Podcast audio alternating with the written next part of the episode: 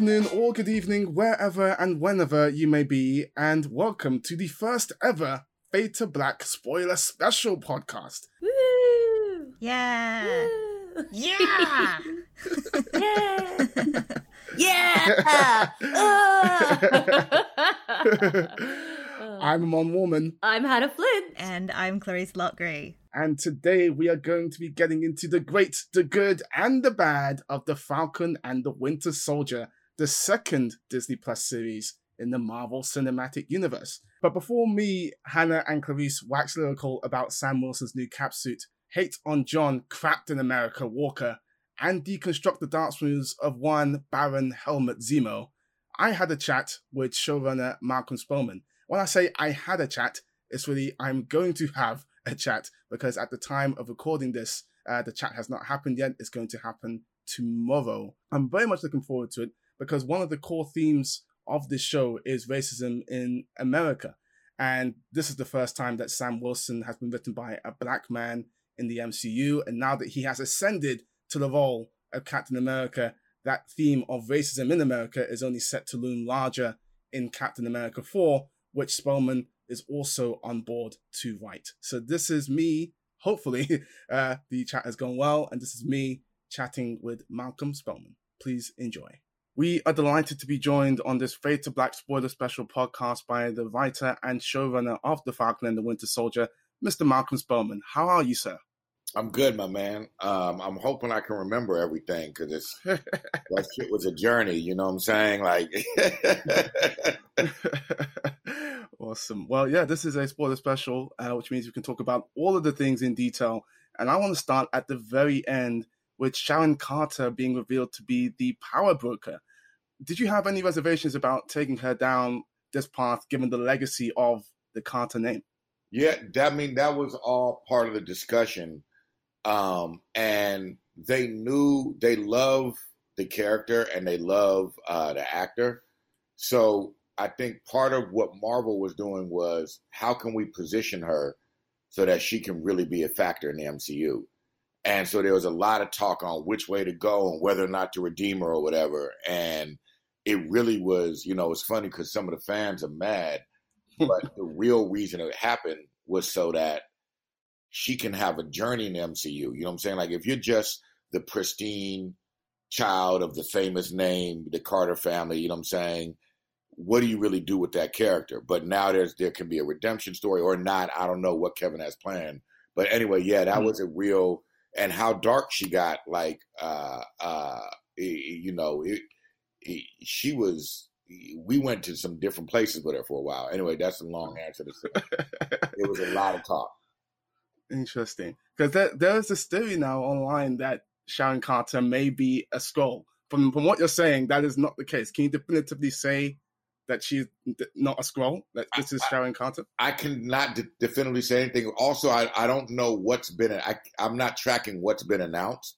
Like a lot of times mm. when Marvel announces projects, so and I don't have that in in in my head. So I there is so much shit is now happening in MCU. I got to be real careful because a lot a lot is possible now. You know, like now way more of the theories that people have on these movies and now series are going to start materializing a different way because they they just have ramped up how much stuff is going to come out.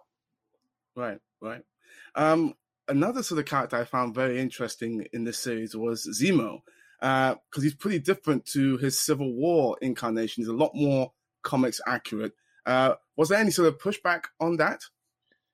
Nah, it it was you know. So what we track, we really track. It's funny how how the comics and the uh, MCU intersect because you really have to track. Uh, what is it, Avengers two? Um, Age of Ultron, yeah.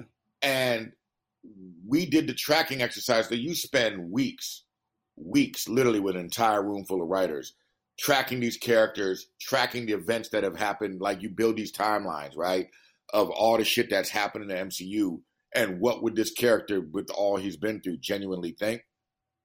And all of a sudden, yeah, they start to intersect with the with the with the with the original DNA of the comics just off a natural of, of off of organic uh, organic flow. But we really wanted him we really wanted to make his point of view very, very strong. He always had it. He never really loved superheroes, right? Mm. But he never had a chance to express why. He never had a chance to prove that his opinion on the world is as valid as anyone else's. And and that was a journey we took him on.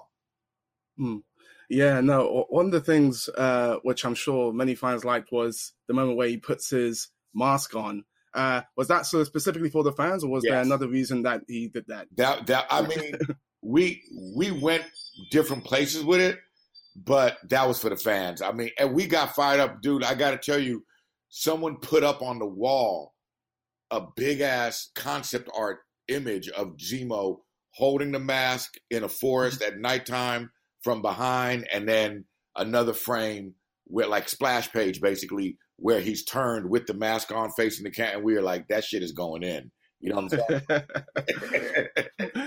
Fair enough. Powerful imagery. You gotta, Yeah. gotta, gotta get it. Um, so, in your mind, is Zemo's story done, or is his placement at the raft very strategic? There's been a lot of talk about the Thunderbolts, for instance. Um, I, I- Where do I you see- you, I can, I can tell you the truth because I don't know where it's going. It's not done, but I, I, Mm-hmm. I swear to God, I have no idea where it's going. okay.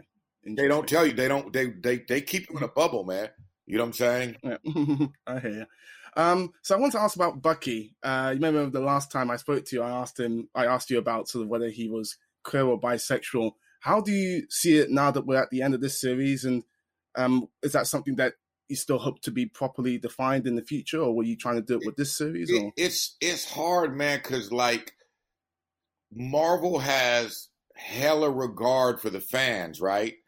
Mm. But you also just have to let the characters, like, what do you do if another character like that, like, what if the what, what if the Eternals show up on the planet, or what you know what I'm saying? And because of the way these stories work, the events of the stories force characters into directions. You know what I'm saying?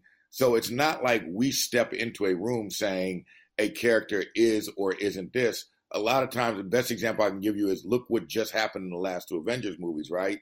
Where would you find space to send Bucky on a different trajectory? There isn't, you know what I'm saying? There is none. So, Hmm. you know, as as he lives on, you know, you I I do think the fans need to know the the journey on what gets explored with Bucky or not really is up to the story the character emerges in, and then it has to happen organically. But no one says yes or mm-hmm. no to anything. okay, interesting. What would you like to see in regards to Bucky's sexuality yourself, just in terms of how you see the character? I man, I hadn't I didn't even know I didn't even know it was this potent of a discussion. You know what I'm mm. saying? yeah. Come on, so I don't know. I don't know how to. Mm. Like I said, I don't trip. To me, as long as things feel honest, you know what I'm saying? Yeah.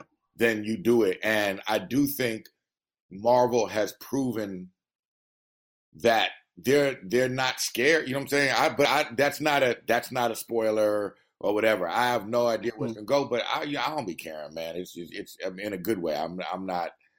Uh, I, I agree with their edict, which is let them go on the journey they're gonna go on organically. Like if we, it's not just about Bucky's sexuality. It's like if we had showed up with an agenda for Sam or or Isaiah, where you're dealing with race, right, and not let the characters, you know, like we needed Sam to land in a certain place at the end of the movie, and if I'm showing up with preconceived notions on where I want that character to be in terms of race and whether or not he can be Captain America, we might not have a black cap. You know what I'm saying? You got to let the Mm. stories lead. So I, I, I, I I hadn't, I can't honestly say I have an opinion, but whoever picks up the pen or the keyboard, I'm gonna embrace whatever direction he goes in. Hundred percent, hundred percent. Um, another thing I wanted to ask you about Bucky. Um, we we find we find out sort of early on in the series that he has been pardoned on the condition that he abides by a very strict, set of rules, right? But he's like he's broken Zemo out of jail. He's he's been hanging out with Zemo. He's been doing some Winter Soldier stuff again. So, what's Bucky's status right now? Is he on the run? Is he Yeah. sort of still pardoned? No, what's what's what going on? happened. honestly, as much as he wasn't getting around, getting, and here's our logic behind the scenes, right? Yeah. The shrink likes Bucky, wants Bucky to go on this journey of redemption. And that's why she asks him, she gives him the three steps for the amends.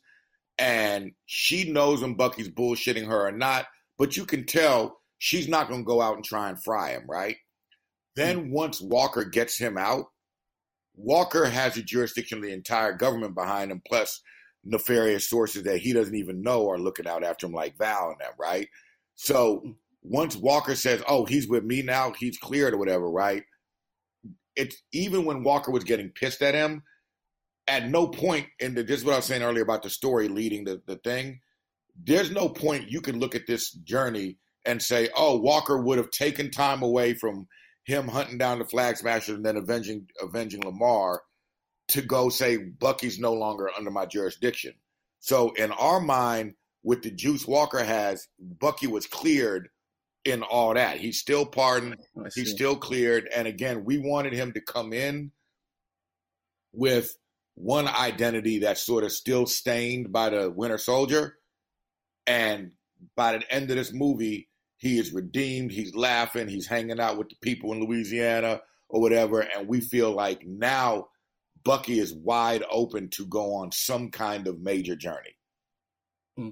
Did you consider changing his sort of um, name at the end? Obviously, you changed it from the Falcon and the Winter Soldier to Captain America and the Winter Soldier. Was there ever discussion about Captain America and something else? It it it is. I I'm a, I'm a, I'm gonna put my ego to the side because I love the moment. I got to tell you, I didn't know they were doing Captain America and the Winter Soldier Ah, until the first time I saw a cut, and I got choked up, and that shit leveled me so much that I like, I didn't even think, you know what I'm saying, I until right until you asked right now. So I, I had not thought of that. Um, That Okay. was that came up with that. It was great. What a great moment. Yeah, no, I loved it too. Um, so I wanted to ask about Isaiah Bradley, who I thought Carl Lumbly's performance in this show was just incredible. Um, I've been a fan of his for ages, and he's, he's incredible. His presence in the MCU now makes me ask a lot of questions about the wider MCU in terms of who knew what about him when and who was complicit. For example, Peggy Carter was one of the founders of S.H.I.E.L.D. Did she know? Nick Fury knows all of the things. Did he know? Did, did Oh you have oh any God, conversations I with Kevin Feige about writers that? here for this. You don't understand what happens in those hallways and those rooms once you start playing with this. So much shit. There's like between who was at Hydra, who was at Shield, who was. Eh, oh my God, I can't remember. Like, I we knew this.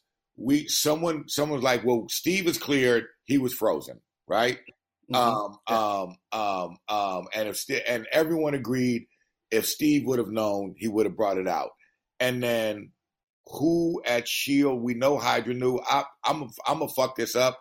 Um, um, but I promise you, we need Kastelein or Nate, or we need Kastelein and Nate on this Zoom to get into who knew and who didn't, because I know the founding principle was we had to limit the scope. Like we felt like Hydra infiltrated whatever program had Isaiah was not a Hydra program. Hydra infiltrated and got it, and we felt like the uh, the knowledge of who knew and who didn't for the logic to work had to be contained because once too many people know, then the people who would get him out would have known, and then also how did that nurse declare him dead? Um, so I can't remember. Long-winded way to say I can't remember uh, uh, uh, if that got how deep that into Shield that got.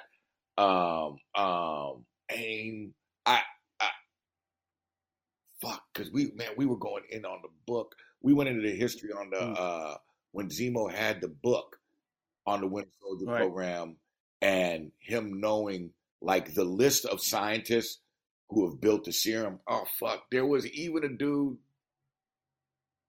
I don't know. I'm sorry. You just. I'm, I'm That's trying okay. to go back. if you remember, email me afterwards. I will. You know, maybe I'll loop Yeah. you in with an email of one of the writers. for sure, for sure. Well, I, I wanted to ask follow up on that actually, um, because again, knowing that knowing that Isaiah is now a presence in the MCU has me thinking when Bucky murdered the Starks, was it Isaiah's blood that was in the back of the Starks car? Um, no, it was uh, the the the time who the the timeline on the uh, the scientists who worked on the super serum program because Nagel picked up off of who, whoever got Isaiah's blood. That's who that that's the etymology of Isaiah's strain of super soldier serum. There is a there's a scientist you'll probably know better than me who's a generation before Nagel, and Nagel got it from his studies. Um, and someone's gonna Dalan or Kastelein, someone's gonna have to come back to you with that. But no, that we did we did not get into that was Isaiah's blood in the back of Stark's car. Okay, interesting. Um, there's been a lot of talk uh, over the last few weeks about a lost storyline due to the pandemic. Um, if so, what was that storyline, and how much rejigging did you guys have to do? Um, I've been told to stop saying that, but for you, I'm gonna say this because I loved it. You know what I'm saying? Uh, and it wasn't. Yeah. It had nothing to do with the pandemic. Uh, I, when when I talk to you, when this come, because I want to do, I want to see if we can get some of the writers and do a, a book run on it because uh, I, I think Kevin Duggan. But I gotta, I gotta, I got. I've been told to stop talking about that. okay, no worries. Um, did you initially have more episodes to play with? Are you allowed to tell we, me that? we were first we were first up and so we started with eight you know what i'm saying and Mm. uh uh it, it was in breaking out because we do a whole methodical process like before you even outline an episode let alone write one you've kind of mapped out every single person's story across episodes and we were starting to see flab you know what i'm saying? In it and so it just it it went from eight to six very very organically. And that felt like the number that could satisfy i don't know if i told you this but kevin had this mandate of i want to go uh, horizontally i want to go as deep as a serialized story can horizontal meaning you know like like this. Mhm. but i want each movie to feel like a each episode to feel like a movie which is vertical storytelling right and so the part of the number of episodes was how do you keep the pressure on while still allowing room to breathe. And six ended up just organically becoming that number. I hear. Cool. Um, I thought Wyatt Russell was fantastic as John Walker. I love how he slowly unraveled throughout the course of the show. Um, his actions in the final episode seems to indicate that there's still some good in him. How how are we meant to view him at this point? It- uh, Wyatt was transcendent in that the layers that we thought we added in the writer's room, he added like four more layers to the character. You know what I'm saying? Mm. And I think, if I'm honest, I wonder because you know Marvel won't tell me what they have planned for the character, right? But I Mhm. wonder if the way he played him may have opened up even more doors for him. So I think we never wanted to. We knew this. We wanted to, even though we knew the audience wasn't going to believe he was going to really be Cap. We Mhm. wanted to give him enough humanity and enough patriotism that you'd understand why they gave him the shield in the first place. You know what I'm saying? And then Wyatt, Mhm. I gotta admit, man, the those the just the the the 13 different ways he plays a given moment where sometimes he's clueless, sometimes he's an utterly human great guy, right? Sometimes he's arrogant. If we gave him four layers, he added six more on his own. And I do think Mhm. now John think about where John Walker can go. He's not limited by the books now, but the way Wyatt played him, he could go he could go as dark as the books if they want, right? Because that's in there. But he could go way more righteous than he was ever depicted if they wanted to. I think people online wanted more accountability uh, for him because you know we see him bash somebody's brains in with the shield. Uh, we see him sort of try and kill uh, Sam and Bucky. Um, you know, what, what I'm wondering with that was was not being sort of held more accountable. The point in terms of like if if, if a black cap had done that, then you know people would be like throw that guy in It, jail. it is it is it's interesting. Like, first of all, he was he was fairly to to remember this. You have the government backed him as cap. And Right. and that's a new thing. And he so in a weird way, even when he had the shield, he was US agent in that he was an agent of the United States government.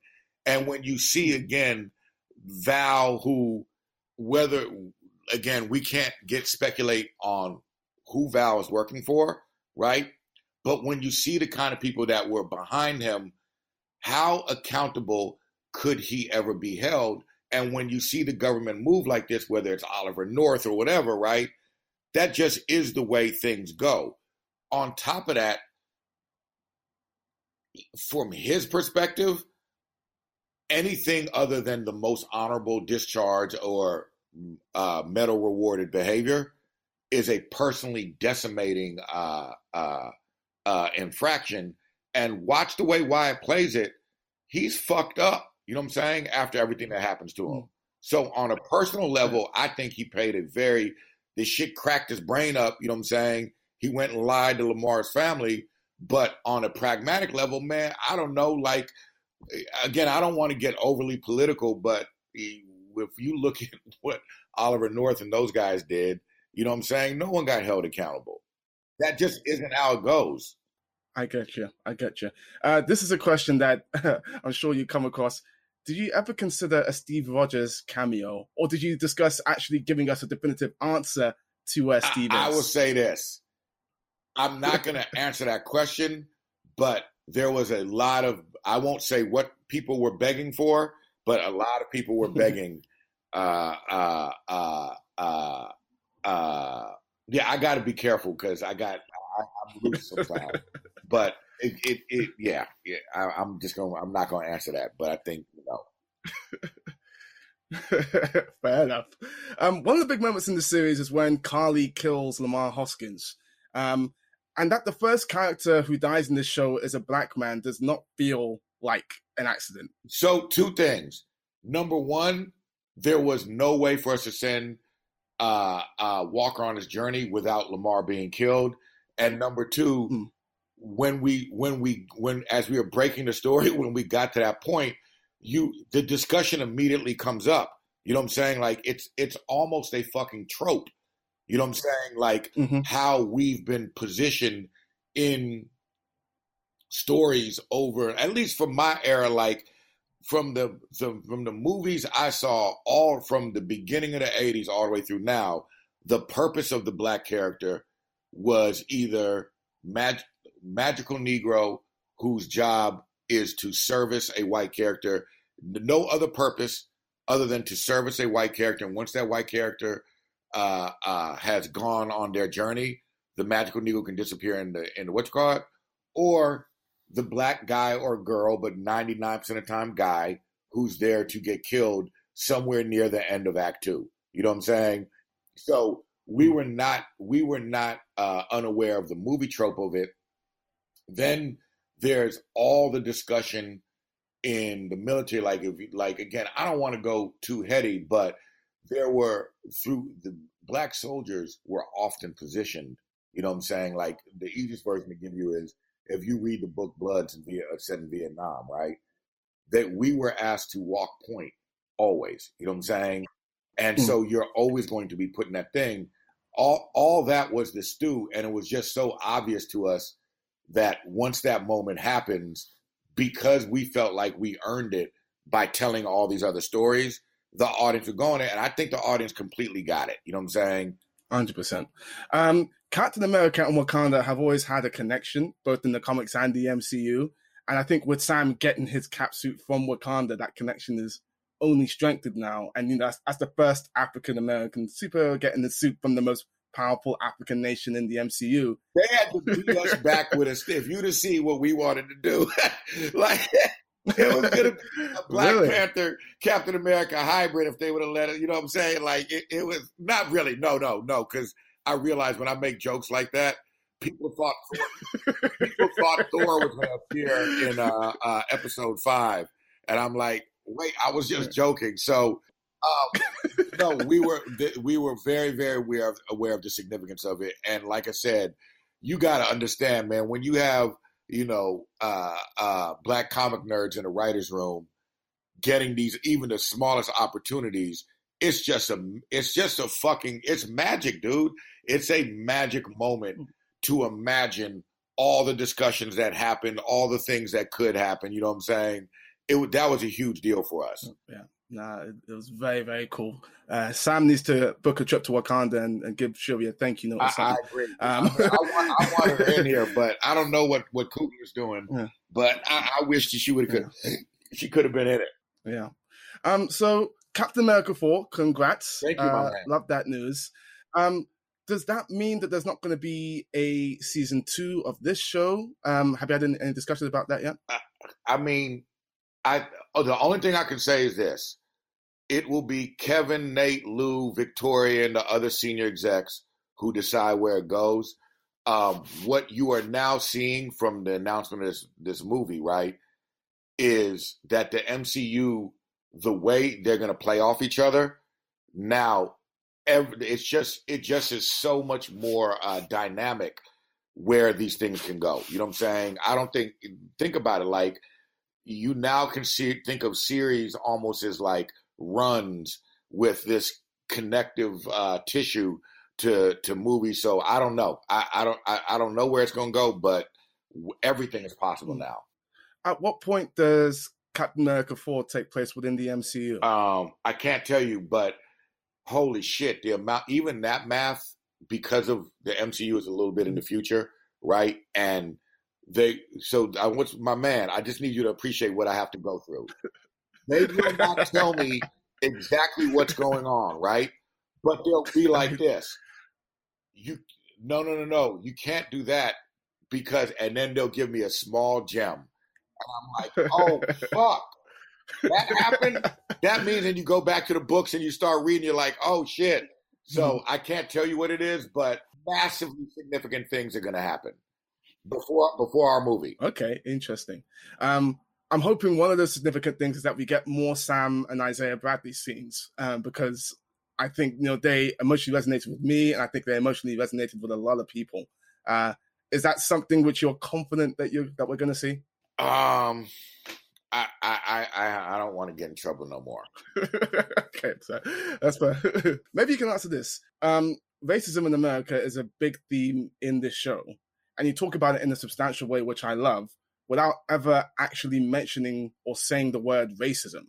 I'm assuming that was deliberate, and I'm curious as to why you went with that strategy. It was because you'd have to be a fool not to see what we were talking about. And we Mhm. wanted to embrace all the MCU fans in that to me, I always probably 90% of the podcasts or interviews I do, you know, I say we are only here because of Black Panther, particularly that hashtag Killmonger was right, right? And because the Marvel fans let that happen. You know what I'm saying? And rewarded Marvel with great, great box office and showed the world that we could go there, right? So once we learned that the Mhm. fans were that sophisticated, right? We were like, why why not just let the flow of this if we know the MCU fans are going to be able to pick it up, why push it to the point that it sounds like a Twitter comment or whatever when you're fucking seeing it? I mean, Isaiah's a wreck. You know what I'm saying? Isaiah's a wreck and he's scarred. Wouldn't we be diminishing it with words when he lifts up his shirt? Bro, you know, you know, if if you have any sense of history, you know what image is coming into mind when he lifts up that shirt. What could we put into mm-hmm. words that would trump that? You know what I'm saying? And that that that that's what it was. We just felt like it was the fans. We felt like the fans would get it, and that it would kind of be not corny, but it'd just be too much like a Twitter comment or whatever. And again, the best way I can say it is this: when Isaiah li- lifts up his shirt, anybody with any sense of history knows what image pops into mind. Yeah, Hundred percent. It's been interesting. I, I do agree with you in the wider respect in that you know most fans got it, but you know watching this show week to week, seeing how everyone is analyzing everything, there were, there many Marvel fans who didn't get it, and he was sort of like, you know, don't make it so woke, don't make it about race. As you know, you, the writer, showrunner of this show, uh, reading, reacting to what everyone's putting out week to week. How have you just found that experience? I had I had to fall back um, because I need I need to be I need to be uh, uh, immune. You know what I'm saying? And so I can't read Mhm. press. I, I, I, I, the few, few people have seen me comment either on a YouTube thread or on uh, IG. No, I'm not able to completely keep it out of my life, but I try hard to Mhm. because I can't have it affect. I can't have it affect the creative. You know what I'm saying? Like I'm already back into this world, and I need to be able to to be free, unencumbered by that stuff. But I hear about it and I have discussions uh, uh, with some of my writers about it. And, you know, um, I, I think projects like this make it hard for certain people to avoid certain conversations that they need to have. Malcolm, thank you so much for taking the time to speak with us. Uh, we really, really appreciate it. And congratulations once again on the show. Thank you, my bro, my dude. So that was me chatting with Malcolm Spellman about The Falcon and the Winter Soldier. Before we get specific about the show, Hannah, what were your general thoughts about the second Disney Plus series in the MCU? I liked it. I didn't love it. Mm, Um, I'm like when it's like when Bruce Springsteen, like Rolling Stones does a, does a Bruce Springsteen review, and it's like, oh my god, Rolling Stones gave it like four stars. this is a mm-hmm. like an album. It's like, oh my god, how could you do that? And, and not to say that I think Falcon the Winter Soldier is as good as Bruce Springsteen because no one could do that. But mm. I I, I think my mm-hmm. like the boss is the boss for a reason. Mm. Um, I I think in a way I have such affection for the MCU and the characters that I I think certainly as an invested viewer, I've probably like liked a, uh, more than I probably would have come from separately. Um, I think um, it posed some interesting ideas. Um, I kind of like certain elements of like when it came to like the character development of Bucky and Sam. Um, but there are some really there's some quite big misses for me. Um, and I think, you know, I think we needed more episodes. I think that's, you know, I think we needed, I think it would have benefited from, especially some of the things that we'll go into detail a bit more. Um, I think we need more of that. But also, um, I really, my biggest takeaway is that Bucky and Sarah, Sam's sister, should be making making the love, making the love in time. I think she needs. She's she's she's had a hard. She's had a hard five years. He's had a hard hundred years. I think he deserves to get some nookie. Has he had any yet? Um, what's what's his deal? I'm sure, like the, the the I got the vibe in in Captain America: The First Avenger. I got the vibe that he was having a lot, uh, often, um, with a lot of people. Um, I didn't at all. I actually he was a who are you on ladies' man in that film. Who sat but Bucky? Yeah, and then they castrated him and basically made him a non-sexual beast for the next like hundred. He is such a ladies' man. He was getting it. He was getting what I'm saying. it. Like it was like yes, and then the, and and you know we can have a whole conversation about how sexless, sexless the MCU is really, which I'm Mm. hoping Taika Waititi will kind of change with Thor: Love and Thunder.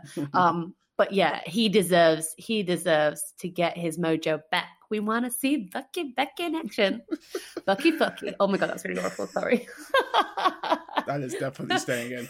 Clarisse, what are your thoughts? no, don't, no. Time to process that.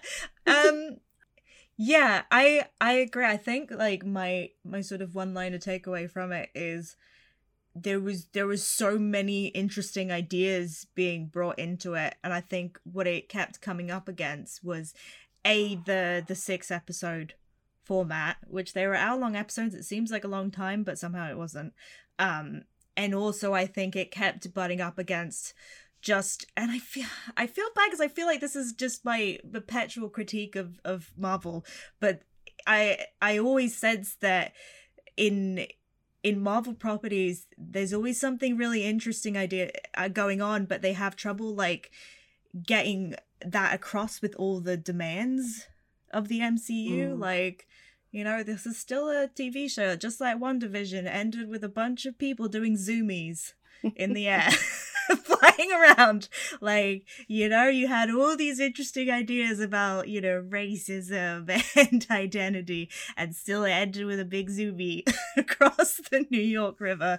Um which you know i'm not saying was was the problem but i think it is that thing that Marvel at the moment is having a little bit of an identity crisis where they're bringing in fascinating creators who have really interesting things to say, but they don't know how quite to get that across in a way Mm. that still fits the formula. Yeah, yeah. That's interesting. Like, I I half agree with you on the zoomies. I love your word for it, by the way. It's fantastic. Um, uh, I I half agree because like I I get why you know those aren't your favorite bits to an extent, but I do appreciate how to me Marvel always that, that there's always another aspect to the final act as opposed rather than just the fighting. There's always like um an emotional aspect or a story aspect or more than not a character aspect with all the pyrotechnics going on around it. I think of something like Captain America the Winter Soldier. Yes, that final act is, you know, lots of things exploding and fighting or whatever. But at the heart of that final act is Cap versus Bucky and that friendship and Cap trying to bring Bucky back to the side of the Angels. That's like the heart of that final act. And I think um, they try and incorporate that aspect in all of their big zoomies. I'm definitely adopting this term. for It's an episodes. emotional zoomie. Oh, I love an emotional zoomie. That's my favorite type of zoomie. um, in terms of my general thoughts about this show, I think I'm on like a 60 40 split between satisfaction and frustration. The on the whole, this was a show that I enjoyed. Um, I think they got the important stuff right, and the most important thing about this show is Sam's ascent uh, to becoming Captain America, and I think they got that right. It's interesting at the end of Endgame when Sam has bequeathed the shield. That was a big moment for me watching that moment play out.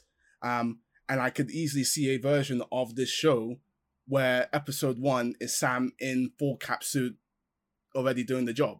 Um, but that would be the easy way to sort of tell the story. This is the hard way uh, in terms of you know having him really sort of earn that mantle and become that that symbol um, in the way that makes sense for the character. Because yes, you would have doubts about putting on that suit and taking that shield into battle, given the history of America, um, both in the show and in real life. And obviously, you know, there's a lot of there's a lot about this show which mirrors real life. Um, you think think about the Truth, Red, White, and Black comics, which sort of mirror the Tuskegee experiments, which is how we got the Isaiah Bradley character um, in the show. If you have not read Truth, Red, White, and Black, please seek it out. It's a fantastic comic.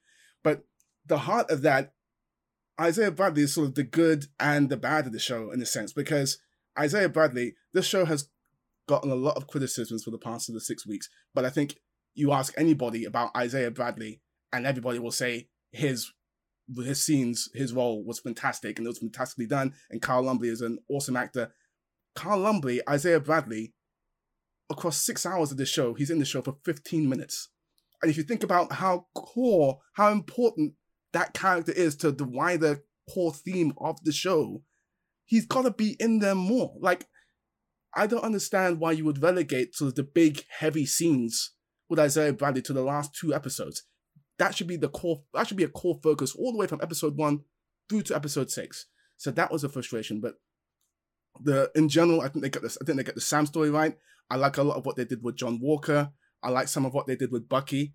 It's the other elements around it which just feel undercooked. And when you only have six episodes to play with, you need to make sure that you are setting up important things uh, at the beginning from the get go, and that you don't have so much to juggle that you know you can focus on the things which need focusing on. And I think more often than not, when the Falcon and Winter Soldier hasn't been singing, it's because of one of those two things that haven't that they haven't sort of taken the time to sort of do, or uh, in terms of either setting up or they just got so much to juggle. Like I think of episode three in particular, it's pulled in so many different directions, and the focus that you would need on something like Sharon Carter and her story is not. You haven't got that, and as a consequence, the overall show suffered a little bit. Should we should we look at individual characters because as you mentioned, there's quite a few, and I think it'd be good Yeah. to kind of like maybe look at each of them. So if- you know, I think let's let's go on the main thing, and that way what we talk about. I think we can talk about like Sam and I suppose Isaiah in a way because their, their storylines are very connected in a way that I think is more than Bucky and Sam's storylines in this fil- in this TV show. I mean, let's talk about the racism. One one thing that I feel, and it's my thinking about the MCU in general. It's you know it goes back to like that that um you know that feminist lineup in Avengers Endgame. Mm-hmm. Like that wasn't earned. they did not earn that. They did Mhm. not earn that. And you know I think women. we have women. We have like yeah, five of like, them. hey, look, women. And I think what my issue with Falcon and the Winter Soldier is the way that race plays out. It's like, okay, but what's been happening for the last 20 years of films? Because it felt like rushed. And it was like, and it, it, in a way, if you think about like how often Sam's featured in this, how many black characters featured in this whole MCU uni- universe, why is it only, I suppose, after Black Panther, which I also think in a way slightly talks about racism in America, but actually it's more about a global colonization. It's Mhm. actually that's a that's a kind of slightly side narrative about what was going on in Oakland and you know as you see with Killmonger, that wasn't that was part of it, but this was supposed to be the first series to really cut into it, and it, it I suppose in a way I was like somewhat.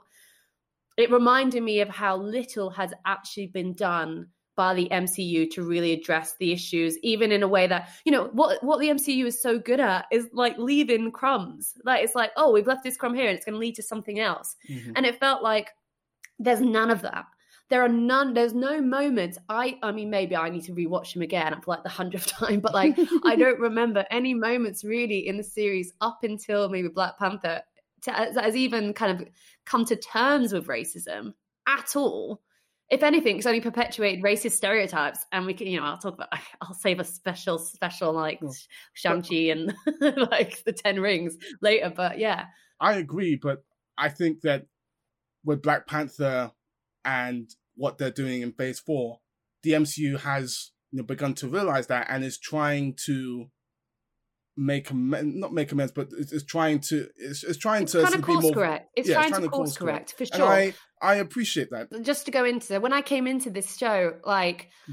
it, the fact that you mentioned we only get into the racism quite far in in the Mhm. sixth episode like it wasn't from the beginning it was so subtle and, and it just felt like actually you need to go in this head on like Mhm. because I, this is what it deserves you've wasted so much time you should have got into it earlier and i felt like actually you know having that narrative then having like the kind of John Walker again, a lot of things that aren't said in that John Walker thing, like you know what felt really slightly frustrating. And sorry, I know we're talking about John Walker, but like I felt like you know he's got a mixed race girlfriend, his best friend is black, but like we're not even taught. He's not even coming to terms with the fact his white privilege, right? Throughout it, there's no moment and like. I know he's like the bad guy, but again, as we know, he's like a victim a victim, I suppose, himself. That's what it's trying to say of like military. Mm-hmm. And yeah, again, you know, bureaucracy and military powers are the pro- are the real problem here. But it just felt like it needed that from the beginning. I needed to actually just be like honest. Like it felt like it was pulling its punches. That's how I felt. I felt it pulled its punches, and then when and then with the ending where it finally finally got down to it, it it was all tied up a bit too neatly. like I love that he said, "Look, people aren't going to accept me," but then it's like you know the Isaiah Bradley thing where you know how quickly did they make that statue? By the way, like how long was the time between like him doing that?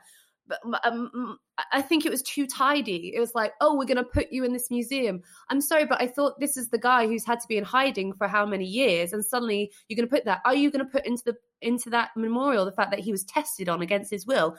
Is that thing that has all these details of his history? Is that telling the truth of what he went through, or is that another whitewash of like that experience? That what annoyed me because I think he deserved better. So yeah, that's kind of my with the race angle. I just felt like it was pull its punches and then it didn't earn the ending that it kind of tried to deliver. I will say that the on the plaque because I I paused it because I'm a MCU nerd and I wanted to read it. Um, it did say that he was experimented on against, not against his will, but like he he didn't sort of know what they were testing him with, uh, and they say that you know he went behind enemy lines to rescue, uh, you know his fellow PO his, to rescue POWs, but he got uh put in jail for it because there are people who did not want to to tell the story of a black super soldier, black American super soldier. All of that is on the plaque in, in the But I just don't believe that. I just don't believe that the government, given all the secrecy that they go under, I don't believe that he could have said, right, you're going to put this on there. Because then why isn't that asking even more questions? Where's the reparations like for people who've been tested on? Because that opens up, he, Isaiah Bradley wasn't the only one who was tested on. So what I, that's what I mean. It's like, it's too, I know it's a show and it can't do everything, but I just feel Mhm. like if you're going to, if you're going to introduce this and say, actually, oh, the government isn't that bad, it will allow them to have memories of this. It's like I just don't, I don't believe it in a show that's quite unbelievable. But I I think my my takeaway from it was I I really liked that the writers confronted and were like, right, we're gonna confront the idea of supremacy. I know this is a Zemo line, but I actually liked that he was talking about ideas of supremacy and he went Nazis, the Avengers. and and I that's one of that was one of my favorite aspects of it is seeing um the Marvel writers be quite self-critical about the superheroes and and you know who are they are they just basically like very powerful cops um Mm. and it's it felt like they were starting that conversation and I was really invested in it and really interested in it. But then I think it goes back to my thing about how it's so hard to break out of the MCU formula because by the final episode they're working with the cops and the cops are the heroes. And it's like the NYPD help um capture all the flag smashers and then they, they all go yay we did it. And it it, it felt like oh like I, I I really understand Sam's I, I liked that that he said like look, I I understand the complexities of taking on this title and and I understand like how complex the image of America is for a, for a black man, but um saying like, you know, realizing that also Captain America is a symbol and I think him seeing the potential of what he could do with it, I thought that was great. I loved that. But then it was just it, it's just kept coming up against against those sort of like tropes of not just Marvel but superhero cinema in general, where like superheroes are kind of just big cops. They're cops. They're Mhm. cops that can punch. yeah. They're cops with lasers that come out of their heads, and Mm. and I would love to see. I would love, and maybe we'll get that one day, like a a mainstream superhero property to really go in hard on that. So we all liked uh, what they did with Sam's storyline in general. What do we think of uh, the Winter Soldier's arc, Bucky? I have one question about Bucky. Um, no, it's not the question you think it's going to be.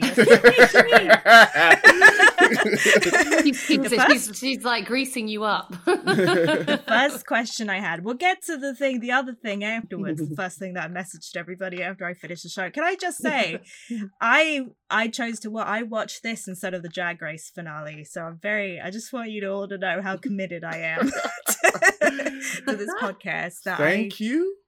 and I know who won because I didn't watch it, so I had it spoiled. So, um, yeah, I the the end title. So we get the change that it's no longer Falcon and the Winter Soldier, it's Captain America and the Winter Soldier. But surely Bucky is also not the Winter Soldier anymore. Should it not be Captain America and like, well, White Wolf? But that, I don't know if that's He he Bucky. Bucky? he Bucky Bucky. yeah, like Captain Yeah. America and, and Bucky. and his think Captain America and his friend Bucky. No, but that's got big. What's it called? What's that thing from Hamilton where it's like, da-da, and Peggy? Yes. Angelica, work work Eliza and Peggy. Yeah. Um, And Yeah, that's what it is. Big Yeah. Peggy energy. I I think only Wakandans uh use the term White Wolf, and at this Mm. point, only only the only person using White Wolf is Ayo, uh, member of the Dora Milaje, who uh, gets the most of the screen time in the show because she has a personal relationship of sorts uh, with Bucky, having helped him uh, get peace. I mean, right now, um, Bucky. I, I wouldn't say in Wakanda as a whole that he is welcome, given what he does in this show. Um, but yeah. Yes. I think maybe Captain America and Bucky, um, because now sort of you know I don't I don't I, I agree with you in that the Winter Soldier doesn't feel appropriate at this point, um, but I'm not sure the term should be White Wolf either. I also Yeah. just think that title card at the end wasn't actually indicative of anything. I think they just wanted to have a title card that said Captain America now, like to officially say that Mhm. that's how the series is ended. Um, because That's I just because I think it's interesting with Bucky. Like, I, I really respect Sebastian. I think I, I think Sebastian Stan delivered a really, really brilliant performance in this. I think he really. I just think he's such a little sensitive soul, and so often he's mm. been this very like. I don't know about you, but like those moments at the end where he smiled, I just wanted to like to cry because it just felt like that you don't see him smile ever. You don't you never see him. It's such it's so rare to see him deliver a genuine smile now even like in the past films even when he was like not brainwashed he didn't smile he was just like i see dead people all the time it's like that's his whole life and and i I really like the the idea that he's going to come out a bit more. I you know I I think his whole thing with like making amends and therapy. I just thought you're really they're really framing it like he should make amends. Like he wasn't uh, this what's really annoying me like he was brainwashed. Like it's not like it's not like you know he was working for the military and he was like you know I was just following orders. He was literally not allowed to do it. He was tortured and traumatized and forced to do these things that he didn't want to do his body is ripped apart. Like it's like honestly the worst thing. And i can understand that he wants to make amends because he's he can remember it. He knows that he did that and knows that he kind of caused that problem. But I also felt like there's a lack of sensitivity there that really kind of got into the fact that someone should have said, dude, like make amends, but also remember it's like you weren't. In- like, I just feel like they didn't push that enough. And I think that's so important as well. I think, you know, I think in a way it was like he was a, he was victim blamed a lot. I don't know. I kind of saw it as him just processing.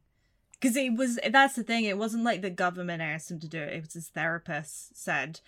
Um, government mandated therapist though and she was basically true. an extension of them he was she was less True. concerned about her only concern was getting him match ready like that's like the only thing she was really there for Yeah, but I feel like it is quite a good because I I felt like especially when he did that final apology, or not, or like when he said he told the the dad like I killed your Mhm. son, Mhm. but like, but he said the wind. no he said the Winter Soldier c- killed your son and that was me. I think it Mhm. Yeah. that I get what you mean, but I think I sort of also liked the story that he was able to to like let go of it because he needed to do something to just let go of the trauma associated with the Agreed. brainwashing.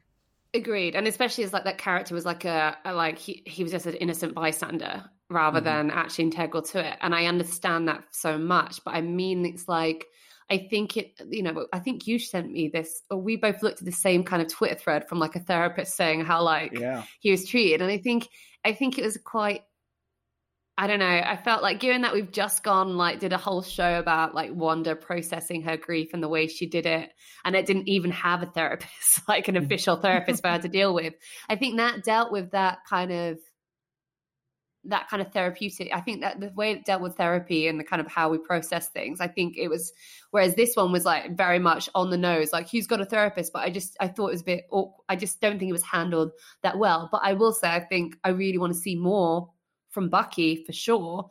I'm really excited to see where he goes.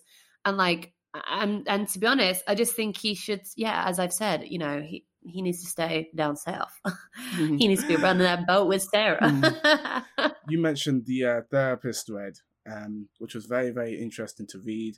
I actually think that the best therapist for Bucky is Sam. There was a really great moment in episode five where Sam asked Bucky if he's having nightmares. This is the same question which the therapist asked Bucky in episode one. When Bucky was with the therapist, he immediately said no. When Bucky was with Sam, he immediately says yes. And if you think about Sam's background, as someone who's sort of a counselor uh, for you know PTSD victims in the MCU, in the MCU and having been in the war, um, he just Mhm. knows how to talk to people with these sorts of Mm. issues, and right therefore I think being around Sam would be the best thing for Bucky right now. And I love how they end the episode. You know, uh, Sam's got his arm around Bucky, then it fades out to the title card. I really like that touch. Um, the, only, the only thing I'll say about Bucky is that I agree with you in the sense that we needed to see more. Like the Yuri moment at the in episode six didn't hit as hard as it could because we only saw or heard from Yuri in episode one for a few minutes, and then that character is never seen or Mm. heard from again until episode six. Then when we actually get to the actual moment, we only see it from Bucky's perspective. It's heavily cut. We don't get to see the full impact at that moment because it lasts about 15 seconds. We don't get to see Yuri's reaction. We don't get to see the full explanation. I thought that was a mistake as well. Um, because that is the conclusion to Bucky's sort of central arc. We really need to see it in the same way that we get the time and attention paid to Sam and Isaiah's arc and the conclusion of that arc. We should have gotten that same treatment for Bucky. And I was disappointed that the show didn't go all the way there with that moment in particular. Where was bisexual Bucky? Where was he? Where was he? Where was he? Because look, I I understand that like a lot of the the queer baiting, you know, a, a lot of these the the ships in in fandom like this, you know, it's not really in the text, and it's people who are obviously quite rightly well and also like quite rightly just want to see themselves represented Yeah. in you know the world's biggest franchise and i'm not saying that and i totally get it. And but often you go okay well it's not really in the text. But like they rolled on top of each other and did the like very stereotypical like lady falls on the man and and they roll around bit. And then they also had couples therapy and they they put their their their knees into each other's crotches and i don't understand how i as an individual am meant to take that away and not be like that's sexual tension But I don't think that would. I didn't read it as that. Maybe I'm just like a bloody het, like being like God. But I just think like again, and I and I agree. We need some representation. I love the fact that Eternals is going to be the first Marvel film. Actually, it's got an explicitly gay character with Brian Ty- well Tyree we'll Henry. see we'll see because they Well, no, his character. that. He's no, they have it, and the cat. The, and I know, and why I know this is because when I was reading up on it, this uh, Lebanese actor who I've seen in a few things, I can't remember his name, but he's been cast as his boyfriend. are they gonna kiss though or is it gonna be like hello Hugs. they're gonna like i'm just i'm very like i'm very cynical about this stuff and i feel like i will only believe it until i see until i see the kiss in that first episode when he's having that date uh, with the woman, uh, he sort of brings up that he had that line about tiger pictures, which are primarily found on men's profiles. Um, so why would you have a line like that and not follow through on that whole sort of storyline, that theme? I don't get it. to be fair i've Mm. seen a lot of i feel like the tiger thing's genderless Mm. Okay, And- interesting. I'm sorry to bring it back, but I have the name of the actor. I found it. It's Haaz Slyman, Sleiman, and he's going to be playing the husband of Brian Tyree Henry's character, the first gay super of the MCU. Mhm. And like you know, I know we could see. You know, I know I want to snog. I'm going to need some see some kissing action, but Mhm. yeah.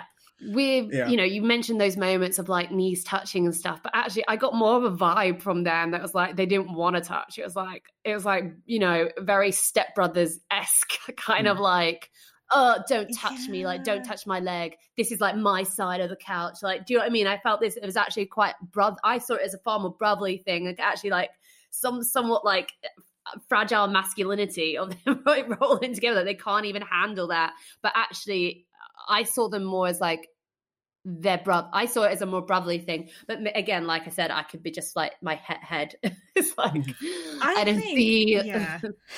definitely as the that's what was interesting like as the season went on like all of that evaporated but i feel like they went i mean the fact it's just the fact that that scene was the therapist was like i do this with couples it felt very it felt like they were trying to get the fandom to you know get excited and then to fact i think one of the writers said oh we'll wait and see wait and see and I we, I yeah. saw shit I, think- I saw I shit feel that's like the tactic that like, but- and I also think that's a tactic so many people have done to get people interested. It's like we won't say anything. It's like George Clooney never answered the question about like is he gay or not. But I think he said it's because he didn't want to have to like deny it as if it was something bad to be gay. But I think you know, I mean, it's like there's the kind of mystery of it to keep people guessing. But I think you're right in a way. They could have just said like they're not gay. They could have just said they're not, rather Just than do this whole thing. Wait and see. Yeah. or just be like well, look, in this season, we're not confirming his sexuality either way. Maybe in a future thing, but I just felt really because it, it's it's just that this is a repeating pattern that I've seen. That it's always like, oh, oh maybe yeah. you'll just have to pay all mm-hmm. this money, yeah. then you find out, but he yeah. won't. I will say but... that Marvel, uh, Disney, Star Wars, and as a whole, they just it can't they can't get away with this again. I, I they've promised they've overpromised and underdelivered when it comes to bisexual queer representation so many times at this point. The next time they promise something, which they have with the Eternals, they better go fully in on it.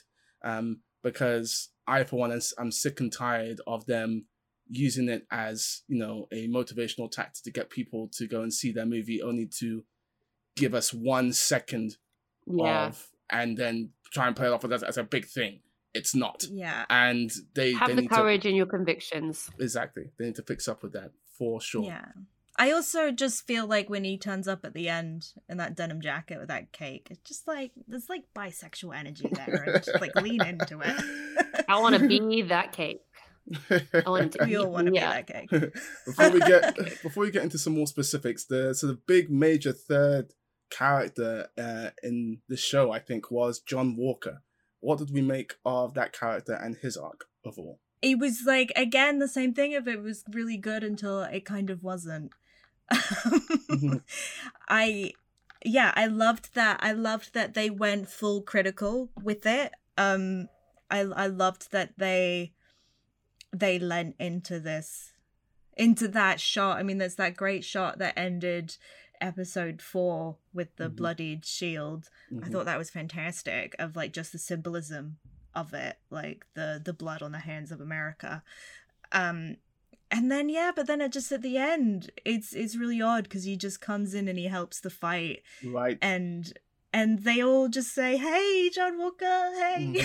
and then he leaves and is like, "Goodbye," and and it's, it's it's just a really odd framing because I think we're still left with the implication that you know he becomes U.S. agent at the very end, mm-hmm. um, thanks to thanks to Elaine Benes.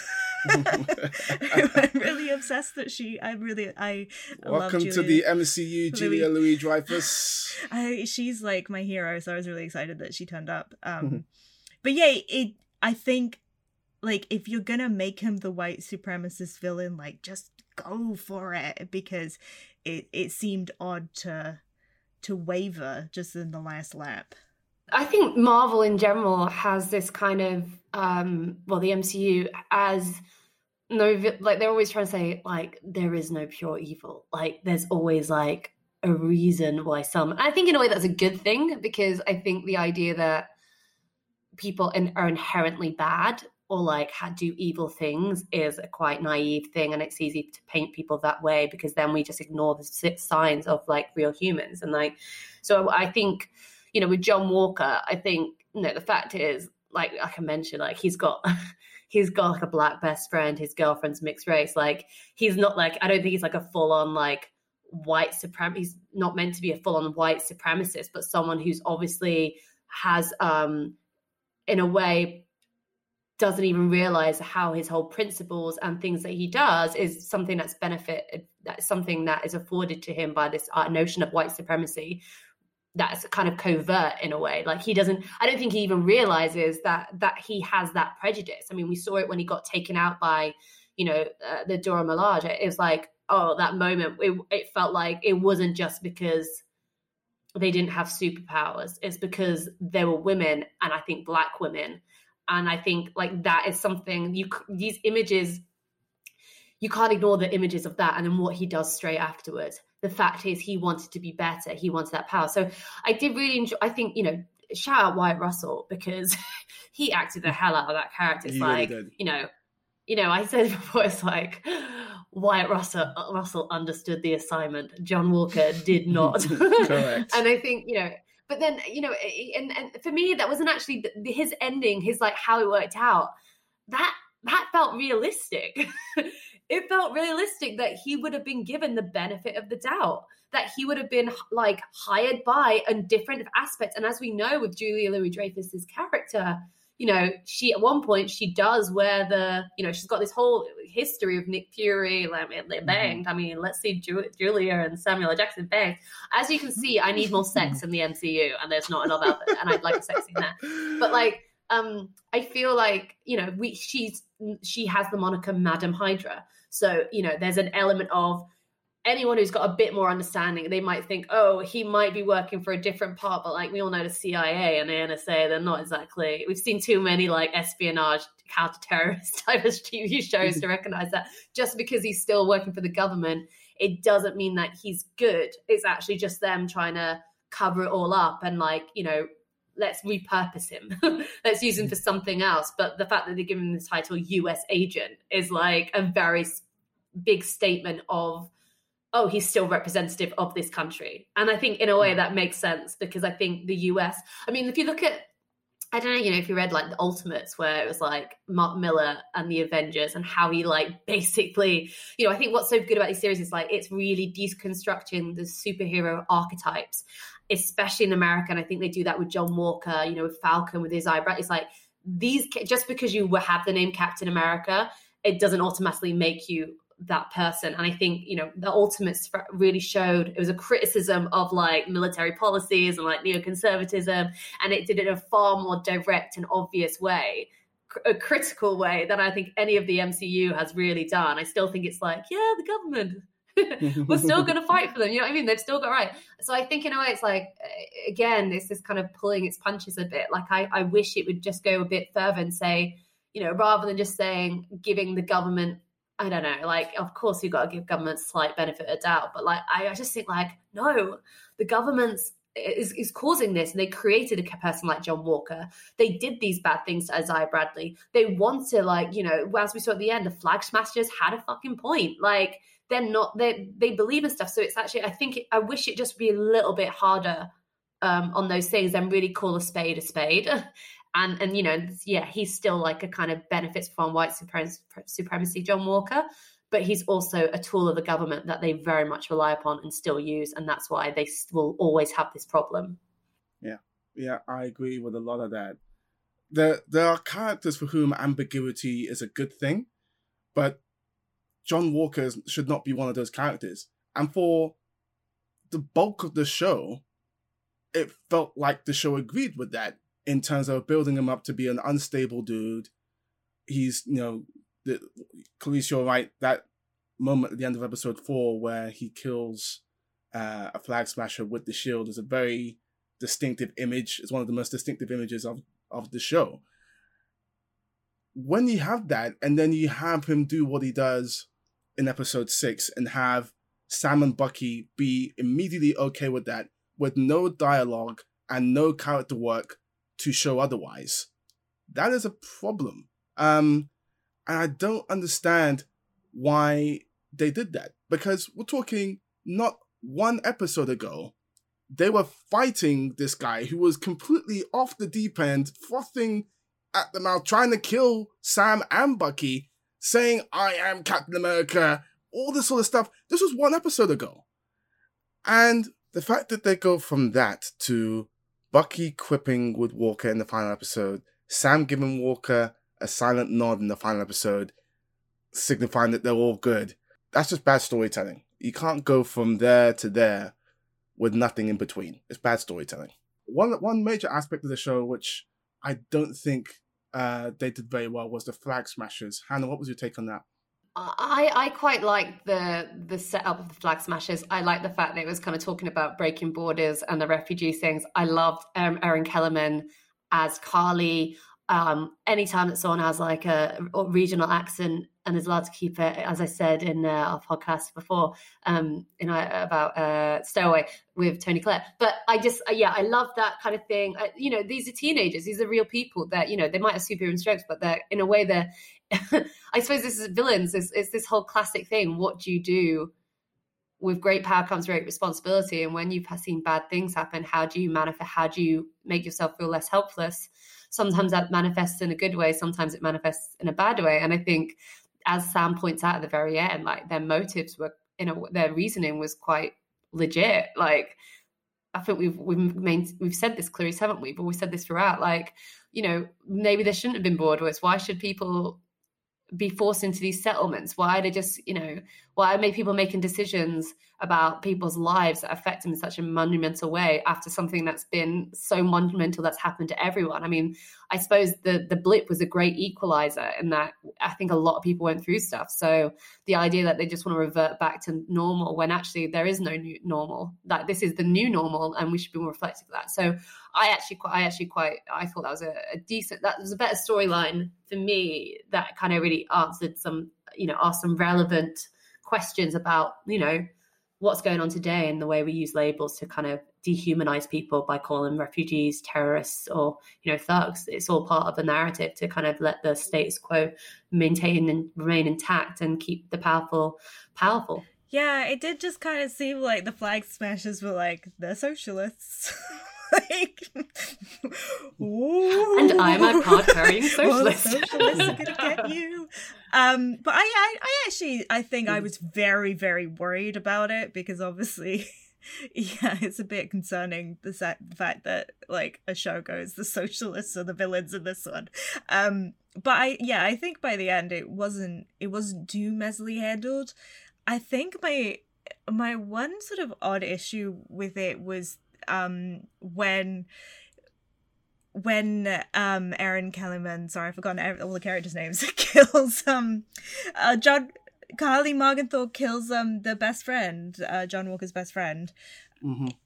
It's it's really odd to me because all she does is she throws him against a column, which is literally all the MCU heroes have been doing for for, for ten movies, and I yeah. and the fact that everyone stops and they're like, oh my god, she killed somebody. As if for 10 years no one had killed anyone.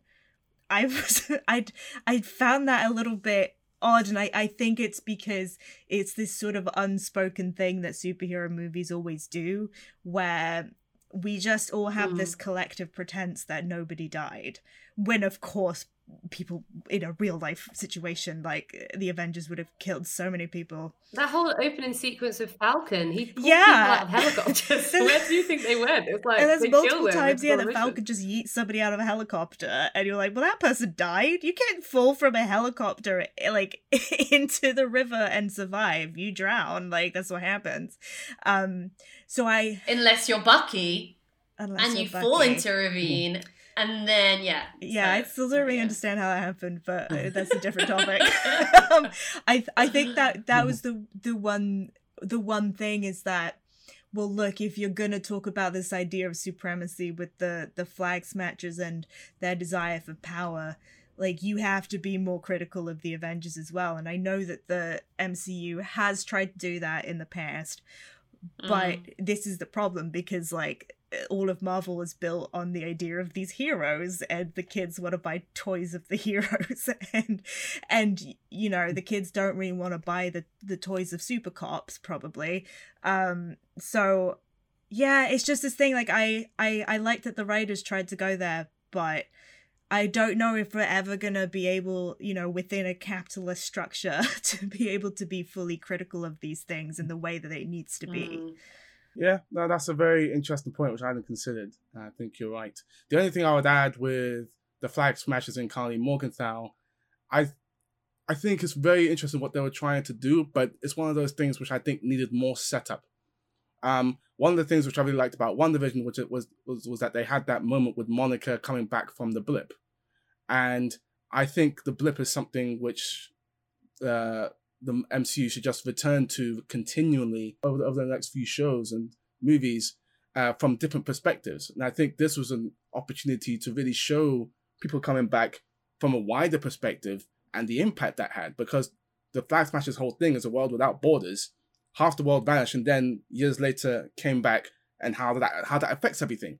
Show us that. Don't just tell us that with a couple of lines. Show us that. If they showed us that from like episode one and really began the empathy for Karli and her flag smashers there, I think the character as a whole would have had a much bigger impact than she did because her storyline, her arc was very, very muddled all the way through. I think the last episode did a lot to sort of clear that up, and I think that was probably her strongest episode. But all the way through, there were issues with that arc.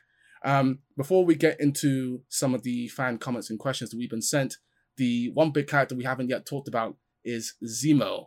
Uh, Clarisse, what were your thoughts on Zemo? Uh, maybe I'm just misremembering, but I thought in the movies he was just like a guy. he's just like a guy who was like pretty upset about some shit. But he turns up in the show and he's like, I'm European. it's everything he does is like, I'm the like Yeah. mysterious European doing very European he- things. Look at me dancing in the club. I I like I enjoyed Yeah. I enjoyed that. I think it's fun to just have Daniel Bruhl be like super like continental Europe about everything. But I was a little bit like this doesn't seem like the character I remembered. He was just a bit like angry in the other ones. Yeah, and I get the impression that because I remember I was pointing out like this is a guy who basically blames the Avengers for all of his family dying, literally killed so many people. Frame Bucky did all these things to try and get the Avengers to destroy each other, and now he's like this like like gentleman of leisure, like you know Oh, hello. ca- casually hanging out. Oh yeah, Turkish delight. I love it. Um, and also he's now like is like it's all the, the things that you're like, oh, he's a billionaire. Also, apparently he's got a private jet.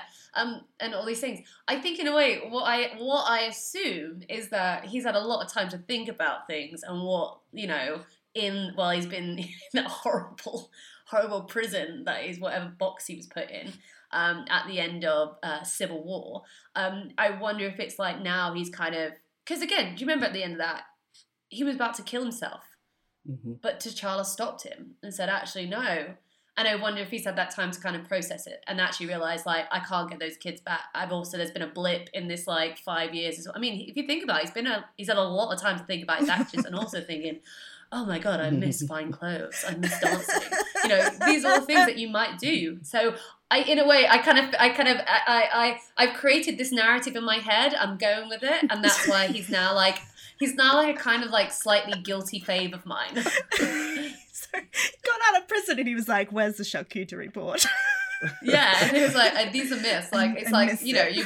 It's like he's been on shipwreck and he's like they've just had rice for the last. I think it's like get me a burger, but obviously he's got finer taste. Meat some Um, cheeses, please. But also, I just I also love the fact that he's the only one who's like, I don't know, like he he's only one who's ever who he is. In a way, he's not trying to be something that he's not. He's like very matter of fact about stuff. He's like, um, we need to kill all these superheroes. So he's still evil. He's still like got a Hannibal Lecter kind of like kind of quality to him of like, oh, he's very suave, but also he's a psychic. He's like he has no. He's like his moral compass is gone. Like it's not there anymore. Um, but again, you know, it feels back into that like villains are human beings. Um, and actually, you know, it's funny, you know, saying earlier, like Thanos, if you think about it, he was just an environmental terrorist. like, that's what he was. He cared about the environment. So like, it's just, I just think, yeah, I think it's interesting, and I, I thought he was love. He was a really good addition to this story, even if it was a quite small way, but also to kind of hold these heroes to account and show that actually, you know, not everyone should do this. And you know, I thought it was really interesting. I'm I'm conflicted with Zemo because I don't wholly disagree with a lot of what you guys just said, but the rewrite of him to me was a little bit um awkward and didn't quite make sense from the Civil War character we met to the Zemo that we get in this story. And I think the biggest signifier of the awkwardness of that rewrite is when he puts on the purple mask for about 2.7 seconds and nobody comments on it. It's never seen or heard from again. If you don't know the comics, you really have no idea what he's just done. It means absolutely nothing to the characters in the show. Uh, and that's, you know, Marvel are typically really good in terms of adapting stuff from the comics and putting it in the MCU uh, and, you know, giving it a really a good reason behind it. There really wasn't anything behind that. I think that was awkward. The, the other thing I would say regarding Zemo, I, again, compared to the character that we met in Civil War, it's okay to have your bad guys just be out and out bad guys. And, you know, lest we forget, he killed the king of Wakanda. That's a really bad dude. And the tone of the character in that in Civil War, I think was perfect. I just don't like that character now being buddy buddy to an extent with Sam and Bucky quipping, dancing. I think dan- I think the dancing. I know that the internet has a love affair with that, with that whole thing. I think on a separate notion, taken aside, taken outside of everything else, I enjoy it. But in the actual body of the show, that's not something I need to see that character do. Um, this guy is a bad dude. He's done very mad bad things. He's done bad things in sort of you know full view of Sam and Bucky, and still these guys after that are hanging out with him to an extent. I didn't I didn't like what they did with that. Can we actually just like also talk about a recharacterization that literally threw me? to like really shook me to my core was um, Sharon Carter. like, Oh yes, what the fuck? I feel like that in a way, like you know, that is one transit like character development that I was really not a fan of at all. interesting. I think, like, I, I just thought what it turned out, her whole thing, where it turned out she was the one in control and she was the one manipulating, and then suddenly she's going to be let back in. Like, I'm sorry, but I'm a Peggy stan, and like, I I feel like Peggy would be rolling in her grave. I'm so disappointed that they've kind of like changed Sharon into like someone who Peggy wouldn't recognize. Now, I suppose you could say like you know, if you look a bit deeper, like, you know, Peggy was around when Isaiah Bradley was getting, tre- you know, treated on. She creates S.H.I.E.L.D. that also, you know, so she's not, you know, there's perfect people. But I just felt like that was just, it felt, it just, I don't know, it just made her, like, and it made her evil in a way that I just didn't, not evil, but it um, made her a bad guy in a way that I just didn't, I didn't really understand why she would then want to get back in. Is she now going to, like, be Madam Hydra? Like, is that the Madam Hydra? Like, I, I just, I don't know, I'm a bit confused by that storyline. And I just think, again, it was, I think all the problems in this show comes down to it being six episodes. Hmm. and actually, we needed two more episodes, or even, you know, WandaVision had nine, three more episodes just to contextualize and give a bit more breather room to allow these narratives to like sink in for people to understand. But yeah, Sharon Carter, like coming at the end was just like, no, it's a big no for me. Why couldn't she get a pardon? Because everybody else did. This what doesn't even make any sense either. Like, They pardoned Wanda. Right. She's she murdered a lot she of people. like, she Yeah. killed people like in, what was it, Lagos? It's like, Yeah. yeah, I and don't she know, was it just seems- former Hydra or whatever, and they were just chill with her going to New Jersey. Yeah. yeah, I, a lot of choices were made in this show. S- Some of them worked, some of them didn't, and it all was a bit too tidily, you know, tied up at the end. That it felt like not really that good. But There's a theory online that says that Sharon is a Skrull, uh, which would be very, very interesting if it turns out that's true. Um, and it would, and it would, it would make some of her character decisions in this show make a little bit more sense. But we shall see. talking of Skrulls, I'm talking about uh, Winter Falcon, Winter Soldier. Julia Louis Dreyfus's character, for a very long time, she is a Skrull part of that Secret Invasion storyline. She is a Skrull. So maybe this is also a setup for that. So it could be. Oh, who knows? The long game. The long Nice. game. uh, so yeah, we have some uh, fan comments and questions. Uh, we got a comment here from Kevin Jackson. I just wanted to share my appreciation to Marcus Bowman and Marvel Disney for telling Sam's story, albeit briefly, and addressing America's racist history the way they did. They didn't have to do that. This could have been a lovely send off for two semi interesting characters, but they did do that, and they delved deep in some places too. And I, for one, am so happy they did. Also, America's ass just got an upgrade. that is very true. We did not see enough of those shots. Does that suit hug him the way it hugged Steve Rogers' ass? well, We'll have to see in Captain America 4. indeed we shall. Um, Anna Bogutskaya uh, says, says, please can you discuss Bucky flirting with Sarah? I think Hannah has done that in an ample way. Anna, I'm with you, girl. Like, we want it. We ship this relationship. We want more. Sarah and Bucky, that should be the next series. And it's just like them keeping house while Sam does his missions and like they come back. Yeah, I'm just, this is what I want. uh, Kristalla Kiraku, apologies if I'm butchering that name. Uh, Sam's arc was very satisfying and moving. Bucky's too, but not sure where he goes from here. Very excited for Val. On Sharon, good for her. One person stands Sharon here. That's good. That's nice. Good for her. Good for her becoming like an evil person and infiltrating the government and now wanting to use superpowered individuals to, you know, s- to exploit for her own ends. Love this. Love this for her. Lean in, baby. Lean in, girl boss. You go. And we got a question here from Aditi Datha. Um, again, apologies if I'm butchering that name. Uh, I really need Steve's. I really need Steve's timeline to be explained. It's so confusing. If he did go back to the past and get old there, then how does his legacy exist? Shouldn't it get altered because he never existed in the future? He's on the moon. Case closed. Case closed. yeah, that is I- the I- explanation they give. I don't know. What does she mean? She doesn't. He doesn't exist in the future. Well, there's two Steves. I think that's the explanation. Yeah, that's the thing. Is he? He does exist. Yeah, because He's just. Yeah. when he went back, there was still the Steve of the MCU was still Yeah. going forward. He just had an Yeah. alternate life. yeah parallel.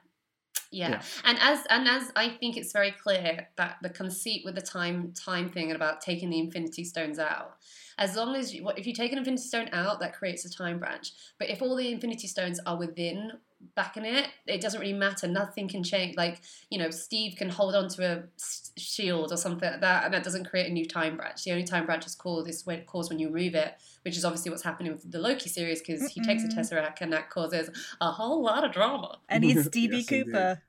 He's Stevie Cooper. yes. I'm Oh already God. obsessed with it.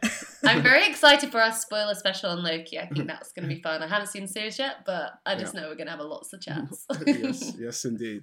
So as we wrap up here, um, this is not the end of Sam's story at all. You know, he's just become Captain America. Captain America 4, a movie, is in the works. Um, we don't know whether or not the Falcon, or sorry, whether or not the Captain and the Winter Soldier is getting a season two, but it feels likely in the way that it didn't for WandaVision. Uh, what are our hopes for the next steps of Sam and Bucky's arcs? I I have no idea. I, I hate to say it. I'm really glad that Sam got this, and I'm sad Bucky, you know, has got through it. But I'm far more, I'm far more interested in seeing new stories. I feel, in a way, it feels like Captain America Four feels like I shouldn't even don't even think it should be called Captain America Four because I think it should. I think it should be it should be called Captain America and start again because he is it's still giving him his legacy that's not allowing him to be who he is on his own. I think they should call it Captain America colon something. They're not going to call it Oh, Captain yeah. America 4. are yeah, they? they're not going to call Right, it Captain okay. America 4. But I just, yeah. I don't know. I just think there needs to be a bit of breathing room personally because I think, again, it's like people want to see new stories. Like, I'm far more interested to see Secret Invasion, Young Avengers, like uh, Eternals, like all of those narratives. Um, so, yeah, I don't know if I'm, I don't know if I I have any expectations. My only expectation is I want Namor to finally come into the MCU in some way. I'm hoping that's going to happen in Black Panther. Um, but you know, we'll see. So I'm just, you know, I'm happy that they got the story like the the kind of positioning. I'm glad they've got the position that they are. Where how that manifests in the future, you know, I'm easy. Yeah, I'd love for them to have the room, you know, in a feature film to sort of explore all the things that we talked about that they didn't really have the chance to get into. Um that's the thing. There's so there were so many good, great ideas in this show that I would just love to see explored further. Um and let Bucky be bisexual. I'm sorry. I would love it. I would just think it'd be great. It'd be good for everybody. Also, let him be a lead because I think as much as this is like it's Falcon and the Winter Soldier, it's like Captain America, the Winter Soldier. He's always been kind of a sidekick, and I still think he was slightly a sidekick in this. It was more about Falcon, and it was Winter Soldier. So you know, let him live. let him be the. Let him have the spotlight a little bit. I I totally agree regarding the fact that there's much more story to tell here. I particularly want to see more of Isaiah Bradley and his son Eli Bradley, who becomes a hero uh, in the comics in his own right. I expect we're going to see him take that leap uh, fairly soon. Um, the big thing I want for Sam is leadership. The Avengers are going to come back, and the Avengers are going to need a leader. I don't know if there's any other character right now who I see who has the potential leadership qualities of a Sam Wilson.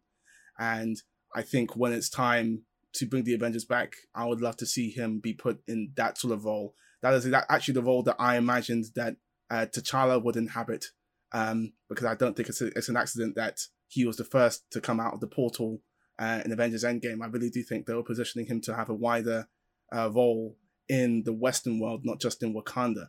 Uh, but in the absence of Chadwick Boseman, I would love to see Sam Wilson sort of step up to that step up to that plate and uh, take take on that leadership role.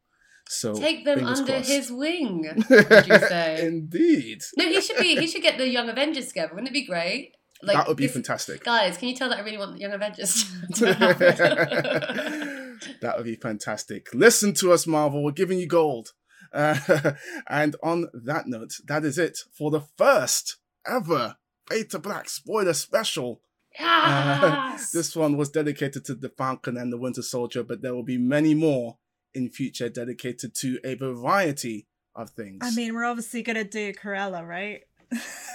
I want to do a special audio commentary where we just watch it and it's just us recording our feelings about Emma Stone's outfit. yeah, it's just me being like, yes, fuck. No, there Yes! you go. It's it's a it's a Clarisse Corner special. Clarisse's costume corner special. that is what that podcast is going to be rechristened the Clarisse's Costume Corner special on Cruella.